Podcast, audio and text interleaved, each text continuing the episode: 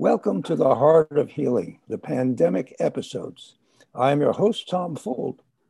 In these episodes, we will meet loving, talented people who, while coping with their own pandemic stress, are offering others understanding, compassion, love, and ways to relax and heal even under the weight of current conditions. Listen with an open heart to those who, in this time of crisis, are offering their hearts and talents to all of us.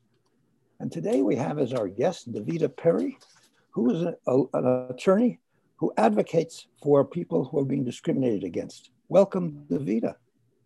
Thank you, Tom. Very nice to be here. Well, it's nice to have you. And, you know, at all times, we all need advocates, that's for sure. But I would think that right now, in this time that we're all living under this strange pandemic stress, that that might even be more important than ever where do you find help? Where do you get somebody who, who, who can hear you care about you? You seem to be a person who does that. Tell me what it is you actually do and how you came to do it.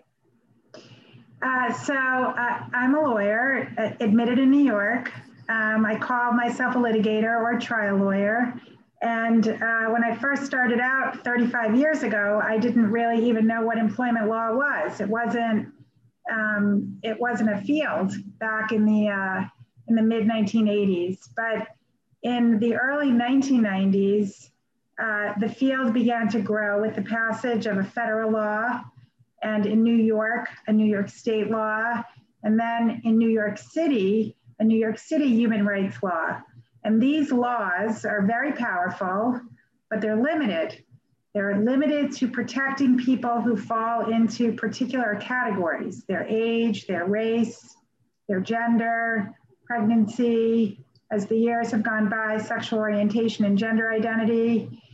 The law is very smart and seems to know exactly who it is that needs protection. So, uh, my dad founded the firm and he sort of got involved in employment law through one case that received a lot of media attention.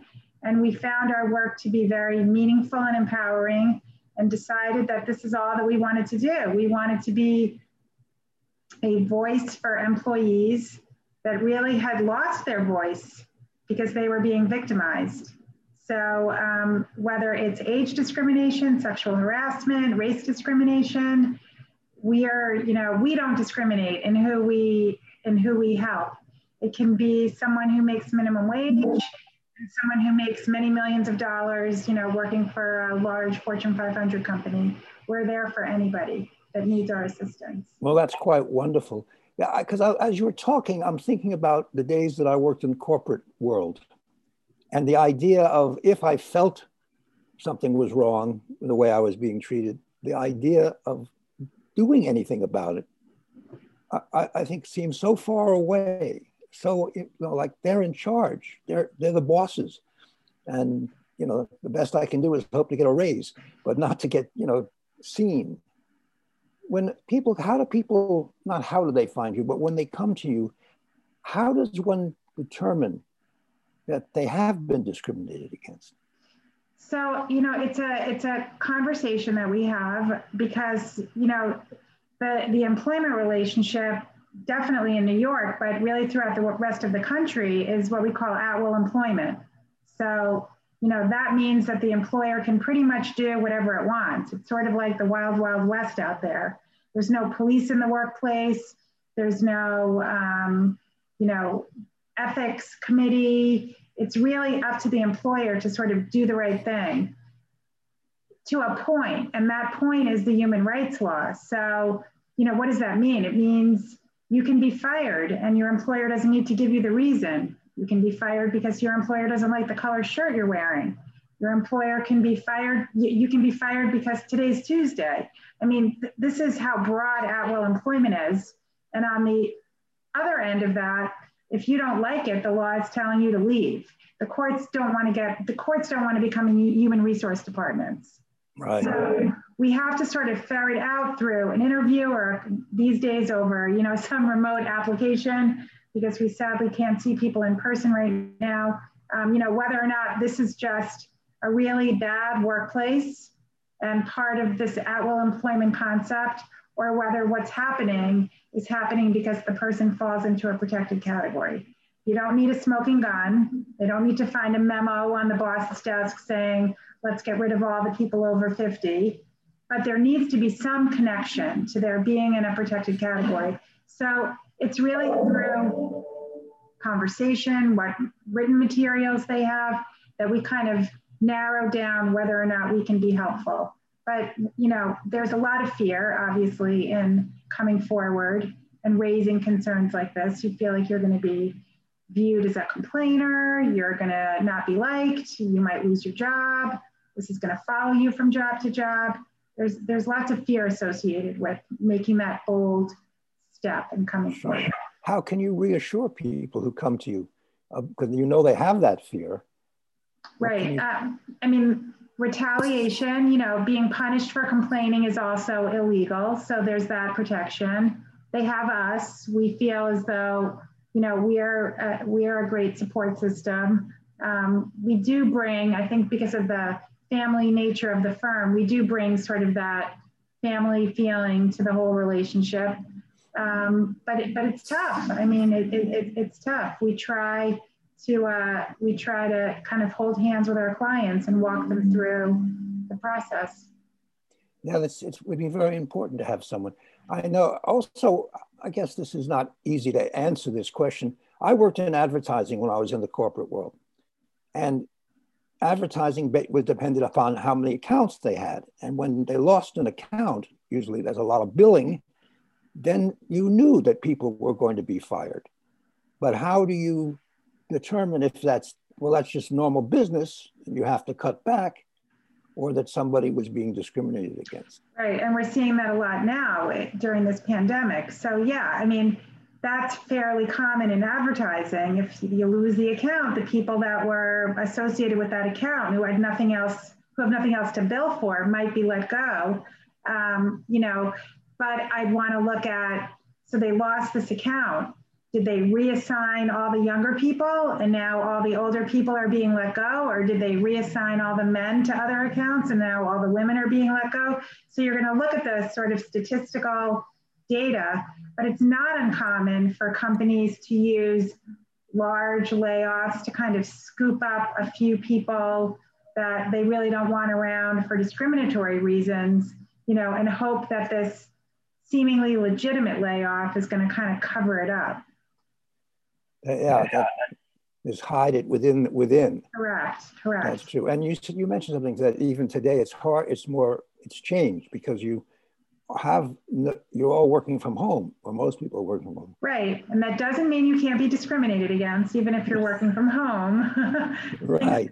over Zoom, and you know people are still being fired for discriminatory reasons. So it uh, the pandemic hasn't really put a hold on anything you know, a lot of people have lost their jobs because companies have gone under or because companies have had to downsize. So that's not necessarily going to um, fall into the area of discrimination. But if they're downsizing and only choosing, you know, to get rid of older people or to get rid of women or to get rid of just men um, or a particular, you know, ethnic group, then that's going to be something that we're going to want to look at. Well, that would it would seem to me that one of the problems for women right now is be having children too, and having to you know help them homeschool them or watch them while they're doing online schooling and yet work at the same yes, time. Yes, that's been a huge problem. Um, you know the the we're fighting a case right now where a working mother has three children, two of whom are school age and one of whom is a, an infant and she asked her employer to work remotely so she could take care of her kids. She could do her job remotely, and her boss said, No, you need to come to the workplace. So she was faced with making this really tough choice and had to give up her job because someone needs to be with her little kids. So um, yeah, it's been it's been really hard on working moms. You know, no one thought we would ever be in a place where kids would be going to school remotely, but really difficult choices, really difficult choices. Very hard. Now, in a case like that you mentioned, I'm not getting into particulars of your any of your case, how does one deal with that? I mean, in terms of you can, on the one hand, maybe you can understand that the employer says, but you'll not be able to give attention to the account or something like that. But you know, it is all clearly unfair because she could work at home, or someone could work at home. Let's not go with anyone in particular. How, do, how does one discriminate? Is the word I'm thinking? Of, make a discrimination between it was just a business decision and it was a discriminatory decision. Well, whenever an employee is asking to be accommodated in some way, there's supposed to be a conversation. The law calls it a cooperative dialogue. There's supposed to be a back and forth. They're not supposed to just say no. You know, we assume you're going to have kids at home and you can't do it. They're supposed to sort of come to the table and ask the questions. Well, if you're supervising your kids, how are you going to be available to do your work? And there needs to be a conversation. In this particular case they just they just rejected her out of hand. Not every request is going to be reasonable. It needs to be a reasonable request.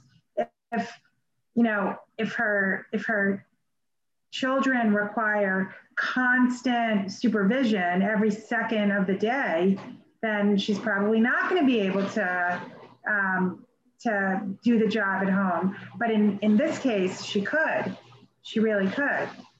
Right. And then, of course, you also have to make somehow someone has to make a, a decision between who's reasonable. I mean, when um, we had uh, in advertising, when we had a lot of accounts that we worked with and went to a, a new account came in, they, they signed it to you, you're supposed to say you give him a, a 100% of your time, which is ridiculous because obviously you couldn't.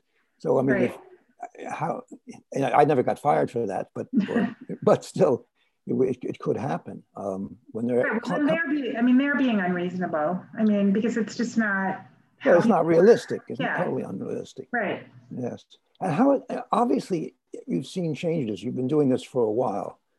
Obviously, the, the laws have expanded to include many more things, which is making it, you know, better for each human being to be covered but how else has it changed over the years? How, how the how I mean, see it? Uh, one major change is that you know insurance companies are very smart and they started writing insurance for for employer practices. So many companies are now insured. So when a claim is brought, you know you're dealing with their insurance company. You're not dealing with them directly. There may be a different incentive to want to try to resolve things. That's certainly one change you know, another change is that, you know, there are a lot of employment discrimination cases. Not every employer is as um, concerned about the bad publicity. Um, years ago, when when these were these were claims that were more far and few between, the the threat of there being some publicity may have been received differently by the employer uh, certainly more protected categories. You know, under the city law, which is very broad, we have sexual orientation and gender identity. We have caregiver status discrimination. We have laws that protect um, employees who have a criminal background. Um, so it's been very progressive here in New York City. That's interesting. And is New York very different from other cities? In terms, I know it's different to live in, but I mean, as terms of these laws. Yeah, I mean, I don't, I don't think many big cities have their own separate human rights law. New York City might be actually the only city in the country that does. That's I think most other um, states just have a, a state law or they rely on the federal law. So we're very progressive here. Um, that's wonderful. How, how do you, you, you clearly enjoy this? I don't know if that's the right word, but you find something valuable in this because you've been doing it for a long time, not just yeah. to get paid, but but it sounds like for to take care of people more. Is that part of your incentive to help people and take care of them? Yeah, I mean, it just the unfairness, the unfairness really hits me hard. Right. Um, you know, it, it, it really does. I mean, as a woman in what was for a very long time and even today still is a male dominated field. I, I feel that sort of inequality on a day-to-day basis. But you know, a lot of the things that I've seen over the years would um, you know are, are quite alarming. And when you're able to help somebody sort of equalize the inequity or to gain power or to get their voice or to move on with their life, it's very empowering. So I feel that the work that we're doing is really, really important. That's wonderful. It's wonderful to do important work that you feel is important and you care about. Yeah. And uh, that the people that you're helping uh, need that help. Yeah. Yeah. They're, they're, they really, you know, sometimes when you have like a very toxic boss and they are just at you all day, every day, you start to doubt yourself and you doubt your competence and you doubt your abilities and you start to believe the terrible things that are being said about you. And when we're able to sort of right that wrong and give people back some of their identity, um, it, it makes a difference that I feel really proud about. Yes. Well, from your point of view yourself, did you, because you mentioned this, that you had this discrimination, or there's been a change, I shouldn't use the word discrimination here, that more women are now in the field of law than there were. And you being a woman, did you feel that difficulty for yourself? You yeah, I mean, I um, I have been mistaken for the court reporter when I've shown up at an opposing lawyer's office. They can't possibly think that I'm a lawyer. Um, I actually started using my middle initial because my name is spelled like David, but with an A at the end, because mm-hmm. people mm-hmm. thought my name was David and my middle initial was the A. So, you know, just the assumption that it's got to be a man. Uh, right. So I started using my middle initial so that they would see that the A is part of my first name. Um, yeah, they're, you know, walking into a conference room full of male attorneys and they sort of look at you like, oh, it's a woman is here. You know, it's that was much earlier on in my career. It's definitely gotten better. Um, but you hear stories, you definitely hear stories of, uh, things that you wouldn't expect in the in the 21st century. Yes. Well, the other thing about it is lawyers overall have not had great reputation. I mean, you talk about walking into that room with a bunch of male lawyers and they're going to say, "Oh, you," you know. But now it's changing and you're having women in the room. Are you also changing the rep, helping to change the reputation? Because here you are, somebody who is doing something that I don't necessarily think the public thinks of as lawyers to help. Lawyers are here, they will defend you and they'll get you, but they'll do it for a price. And that's the whole reason, as opposed to having the heart, which I'm hearing from you, to help somebody. Is, is, uh, is that what, do you see that to be true? I mean, do the, the more women coming in change it and soften the image of lawyers? Maybe a little bit. I mean, you know, part of the discrimination against women lawyers is that when they're tough, you know they're called the b word. You know right. they're it's not really a compliment. They're criticized for being strong. So you know when you're in when you do what i do and you're in court and you're in this sort of adversarial setting you know sometimes the perception of who you are and what you're doing is received in a negative way. Um, you know, I want to be soft with my clients and, and comfort them and help them, but I want to be a tough opponent. I want to fight for everything I can get for my clients. So sometimes that's given a bit of a negative name, but I certainly think more women in the field is a wonderful thing. And, you know, getting some sort of pay equality and gender parity is a wonderful thing uh, it, it would seem to be. I mean, I just, this is a little bit off subject, but I just noticed, you know, as the news reports and stuff, that the countries that have done the best with the, uh, the pandemic, who have taken care of their country, are all led by women. yes, I've heard that too. And yeah. that, that, that says something, you know, that we. It totally says something. Definitely a different approach. I mean, a caring approach. I mean, it seems to me, do you, do you feel, I guess that's my uh, thought, do you feel that in being strong for your clients in court, that you have to be less female, less woman, or more like a, an aggressive male, or just be you? Can you just be no, you? Yeah, that's a great question. No, I feel like I'm just being me. And I remember, I, re- I remember when my dad was practicing, we were partners, and he went and, and was meeting with a lawyer on a case that I guess that I handled. And he came back and he was beaming. And I was like, Dad, what, what happened at the meeting?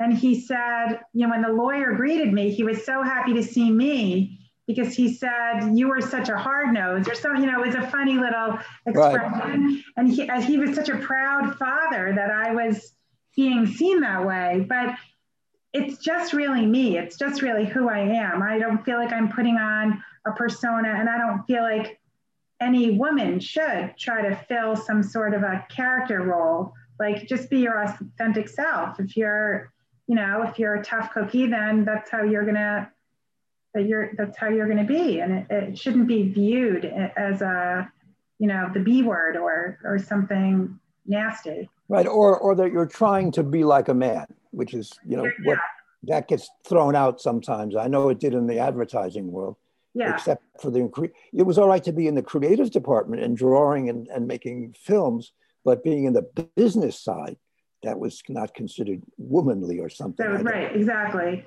well i think you know women have made their place for themselves in the law um, you know so I, I yeah i think that the law is if you start with what is the law about it's to protect people it's to help right. people and the people who seem to be more adept at that, not at law, but at helping people, are women more than men. I mean, men can yeah. do it, and we need to encourage more men to help more people, but but it's certainly the women have the uh, yeah. advantage of being a mother, I suppose. Maybe, yeah, absolutely. It's a very it's the, the, this work, employment law, hits a lot of different buttons. So you get to you get to sort of cover it all. Being tough, being nurturing, yeah. What it, it, this is probably too broad a question too, but what is the biggest problem that you see in discrimination out there today? The type of discrimination? Yes, yes. Um, I think age discrimination is a pandemic, right. for sure. Um, we see a lot of pregnancy discrimination, which always shocks me. Um, right. And uh, then I guess the rest of it is just sort of it's all kind of there. I mean, today with the with COVID, we're seeing you know a lot of discrimination against people with disabilities who were um, who were especially you know earlier last year when we didn't know as much as we know now that you know were afraid to go into the workplace because they had some underlying medical condition right. and they weren't getting um, treated fairly by their boss. So th- that's been a big one. Discrimination against the Asian community. We're hearing about that a lot lately. It's happening at work too. Um, you know, unfortunately, this was referred to early on as the Chinese plague or the Chinese virus. And, right. you know, it only takes a little bit of time before that becomes sort of a full blown war against the Asian community. So there's that going on. But all the other stuff, gender and sexual harassment, I mean, it's still there. It's still there.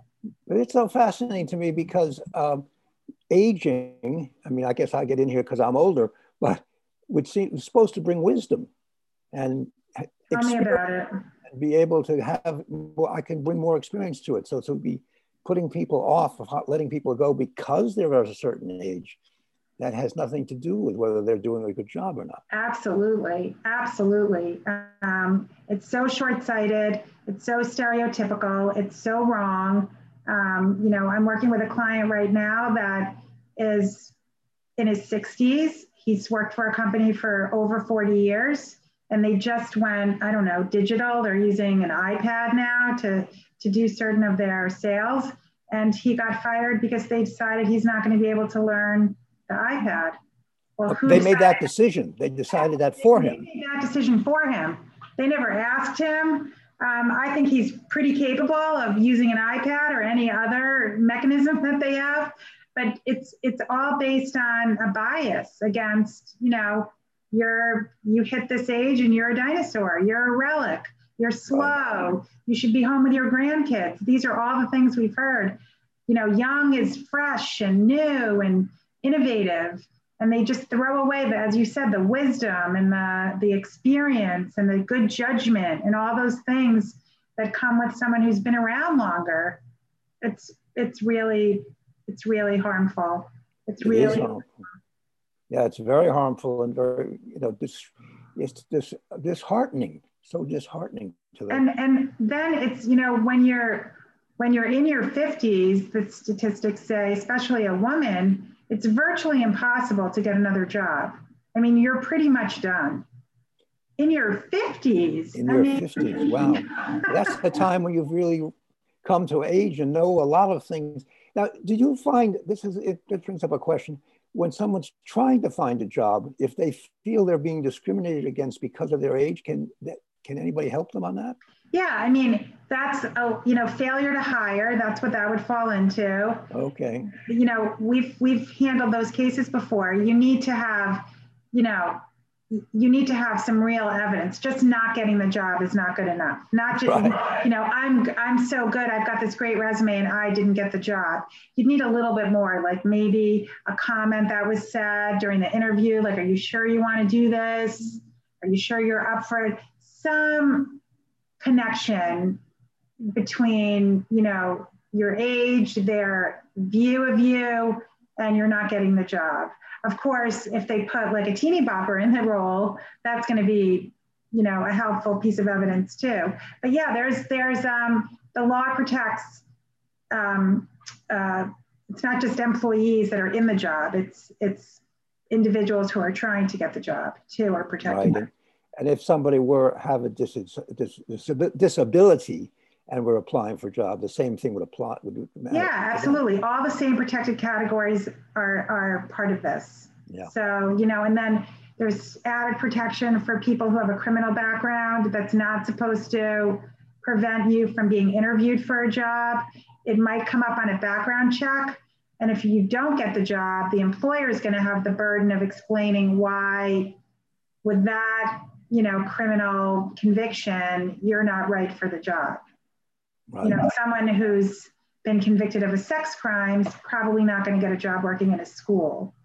Right, right. Um, you know, but why they can't be in some other role is is a different story. So they the, the employer would have to show that with this conviction, they're not right for this particular job. So there is added protection. I mean, well, you you've got a lot of experience clearly, and and the pandemic has well, what do you think is going to happen? That's uh, after when we are quote safe. If they're if we all feel well, time I'm hoping we feel it all opens up again. I mean, you know, I live in New York City, and it's been, you know, this is not a ghost town. The city has been pretty vibrant for the entire time. Um, yes, things are closed, and and that's very, very sad to see. But my hope is that we have a safer world, but with all of the beautiful, enjoyable things that that that that existed before.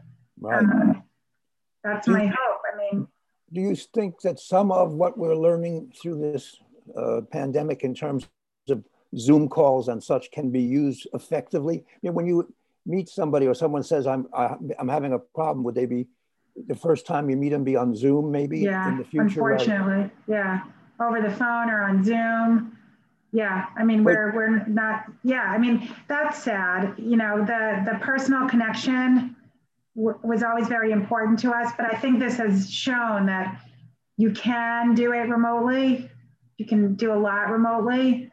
It sounds like you'd like to go back to where you don't do it remotely, where you I meet would. the person. And ha- well, you're going to have to represent them, so you're going to have to feel for who they are and are they really not just honest, but you know what the heart, their heart is like. Exactly. Yeah. Yeah. I hope that it goes back to a more in person world. But I mean, so far, this has been, you know, we've been able to function this way. We right. did we did an arbitration over Zoom in September, which I would have thought impossible a year ago, but it worked. Well, that's, that's uh, we good. That's a case good. with a jury over Zoom, but we'll see. Who knows what's coming down the pike? Right. That's interesting to, to wonder about and see how that, that might yeah. work out, but we'll see. Anyway, we're getting close to the end of our little talk here, and I just want to make sure that we get some information in it. So if somebody who is currently listening to this or listening in the future to this would like to find out more about what you do, or maybe have a need to talk to you about what's happening to them, what's the best way for them to get in touch with you? The best way for them to get in touch with me is to send me an email. My email address is dperry, my first initial and last name, at sphlegal.com. That's probably the best way to reach me. Um, I encourage anybody who's interested in employment law to visit our website, which is sphlegal.com. Okay. Well, that's wonderful. And I hope that they do because you, you have the loving heart to help people and that's that's mm. that's what we need today more people to be to know that there are people like you out there in this time, even thank you. tightness. So thank you for being here and, and sharing your information. I appreciate it. Thank you. Thank you for, for having me. I'm glad to have done it. And I thank my audience who listens to the Heart of Healing, the pandemic episodes. Thank you all for being here with us.